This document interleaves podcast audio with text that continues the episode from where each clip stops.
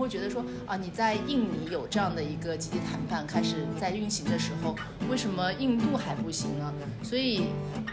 虽然虽然沮丧不解，但是其实也是看到了一条新新的方向，或者是一个一个小小的希望吧。OK，先先让他走一下。嗯，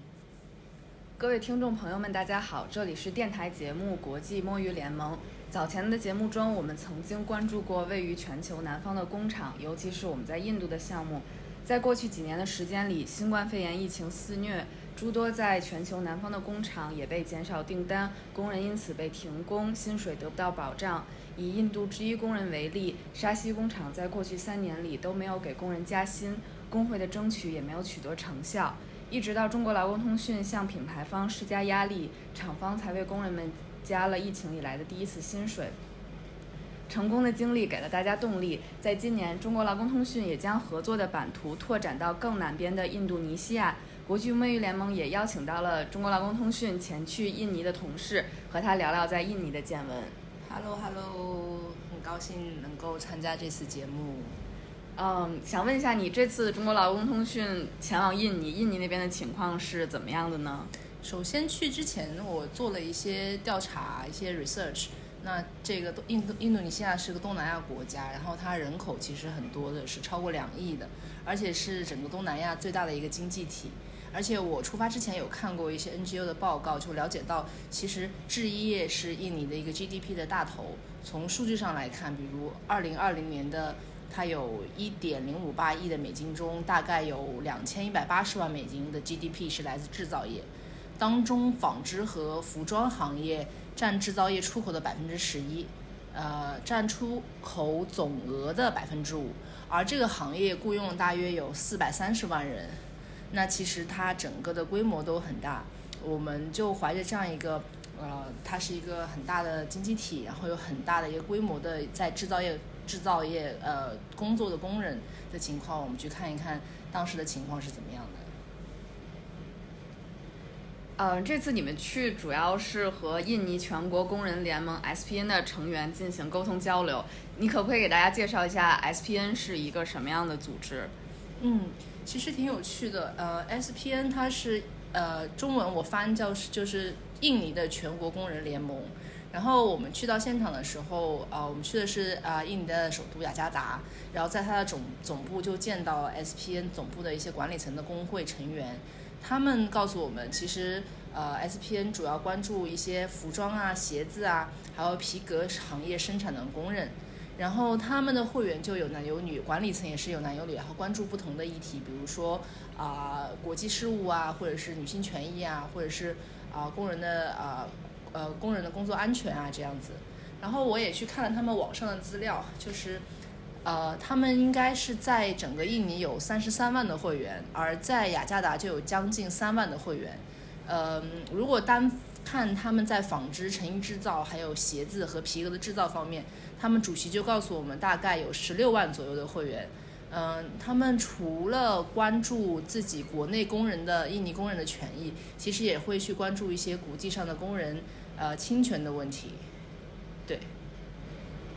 我比较好奇的是，印尼的工会的运作的模式是什么样的？因为对于我们比较了解，因为我们参与了培训的印度制衣工人来说，像结社自由以及和雇主平等的对话、沟通、交流的权利仍然没有受到充分的保障，工人仍然需要一遍一遍的去争取他们的权益。我想问你的是，对于印尼的工人来说，结社的结社自由和集体谈判的状况现在是一个什么样的？嗯。嗯，好问题，因为就是就 SPN 而言的话，他们的工会其实并不是一个半政府状态的，呃，他们还是比较相对独立一些，自己在运作。然后在他们的总部办公室也看到许多不同活动的海报啊，包括支持缅甸的工人罢工等等。嗯、他们告诉我说，其实。呃，很多工厂其实已经在自己里面有了自己的，就是有他们自己 SPN 的组织，然后他们会选出自己的工人代表去和厂方积极谈判。嗯、就是有一些工厂已经有了，还有一些工厂现在还没有集体谈判。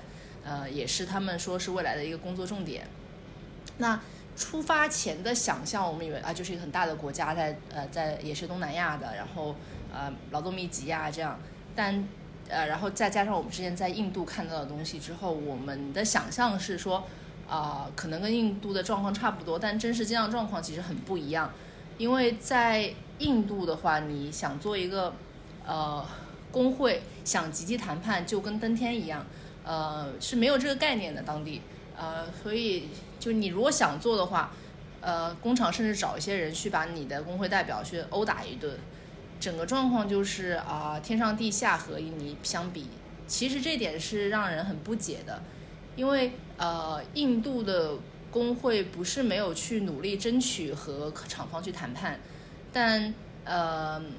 但就是还是没有。呃，不过印尼的工会现在能走到这一步，就除了他们自己工会很努力，也是他们的品牌呀、呃，现在的品牌呀、工厂啊，还有国际上的工会和一些 NGO 组织的参与，以及现在欧美的一些立法的合力推进，慢慢促成了这个事情的发生。尤其是我们见到在印尼同样有一些就是也在印度的生产的品牌在印尼生产，他们如果说就是我们会觉得说啊，你在印尼有这样的一个集体谈判开始在运行的时候，为什么印度还不行呢？所以虽然虽然沮丧不解，但是其实也是看到了一条新新的方向，或者是一个一个小小的希望吧。就是如果能够有各方的合力，以及加上一定的策略去做的话，我觉得印度的工人可以走上集体谈判之路，不是异想天开。所以整个见到的东西是给了大家一些希望、一些信心，是一个新的方向了。你刚刚谈到印尼的工会之所以组建的情况比印度更好，是因为有国际品牌的努力。我们也知道，中国劳工通讯一直希望将国际品牌拉上谈判桌。你可不可以谈论一下国际组织品牌在这其中可以扮演一个什么样的角色？给我们的听众详细的解释一下我们希望达成的这件事。嗯，我们可以看到的一个例子就是，这次我们去到印尼，可以看到有个工厂叫宝成。那其实宝成是总部在台湾的一个集团，它是品牌通过这间工厂去生产产品。然后我们就看到这间工厂，其实在过去的十几年的时间里头，它在中国、越南、孟加拉、柬埔寨多个地方都有生产基地。那其实他们很清楚，呃，他们的工厂在每个地方的工人权益是有参差不齐的标准的。然后其实呃，在这些工厂背后，这些公司背后其实是品牌，品牌对此其实有，当我们的企业责任开始，大家在讲企业责任，当有立法在推动说，你如果没有履行你的企业责任，你如果有维权违人权的方呃一些作为的话，那其实你品牌也是要负责的。所以当这个实际的一些立法开始出现的时候，呃，整个整个局势变，它的一个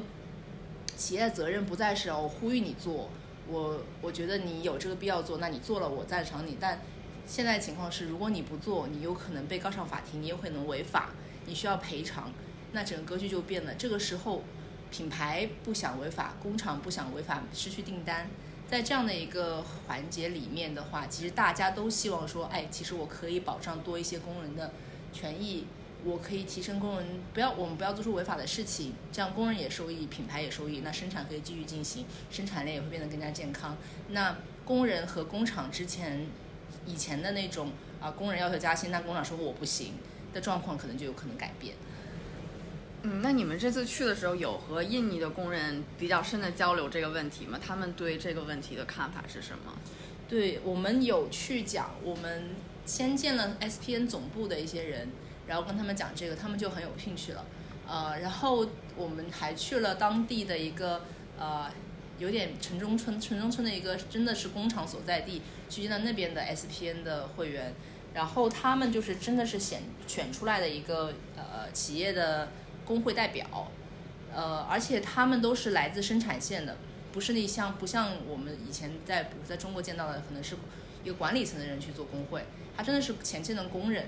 那当中，比如说有就看到一个很很完整的生产线，有比如说以鞋子为例的话，它有一个混炼鞋底材料的工人，然后有做鞋底的热压的，然后还有就是把鞋子啊、质检啊这样子。其实每他们呃这些工人就是有自己在前线的责任，而当被选为工人代表之后，他们就会转换为全职去做工会的一个工作。如果之后不再获选的话，那这些工人要回到生产线。那其实这些人是非常了解前线的运作状况，然后又有和厂方谈判的经验的时候，他们很知道问题在哪儿。他们也发现，其实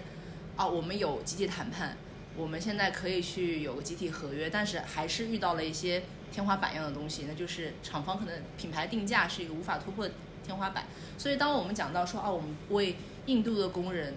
这样一次一次的，我们跳过厂方，去和去给品牌施压，然后品牌有回应，然后最后呃，印度那边的工人在三年之后终于有一次加了薪水，虽然没有说是因为这个原因，但是最终是加了薪水之后，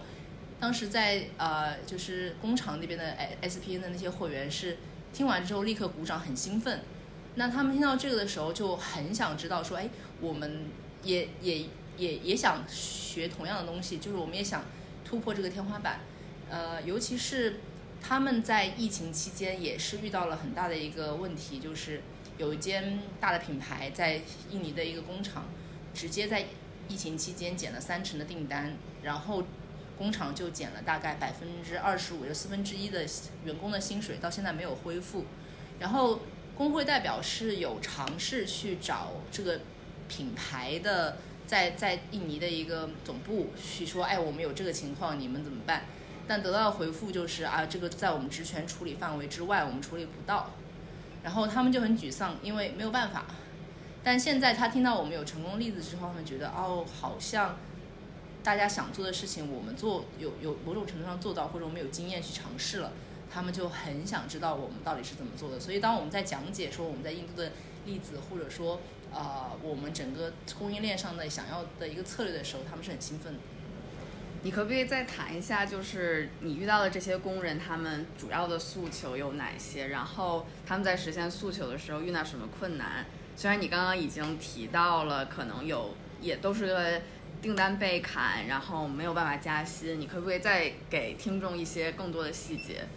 嗯，对，呃，除了刚刚说的，可能在疫情当中，品牌对工厂就是减少订单，然后工厂又减少他们薪水，这让他们忧郁、忧虑之外，嗯，他们其实在整个谈判的过程当中，有时候也会觉得无力。比如说遇到这个薪水下调的时候，他们还是要去跟工厂去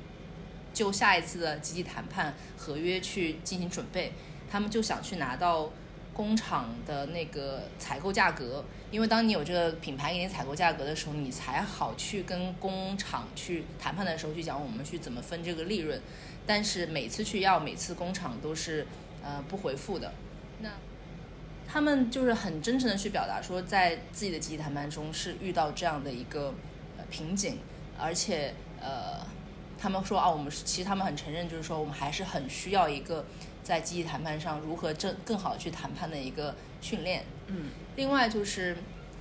现在有一些年的工厂已经是有集体谈判，也有工会代表去跟工厂去谈有集体合约，但是还有一些工厂是没有的。他们就觉得说啊，其实呃这也是他们工作将来的重点之一，就是让更多的工厂、更多的地方可以有工会存在。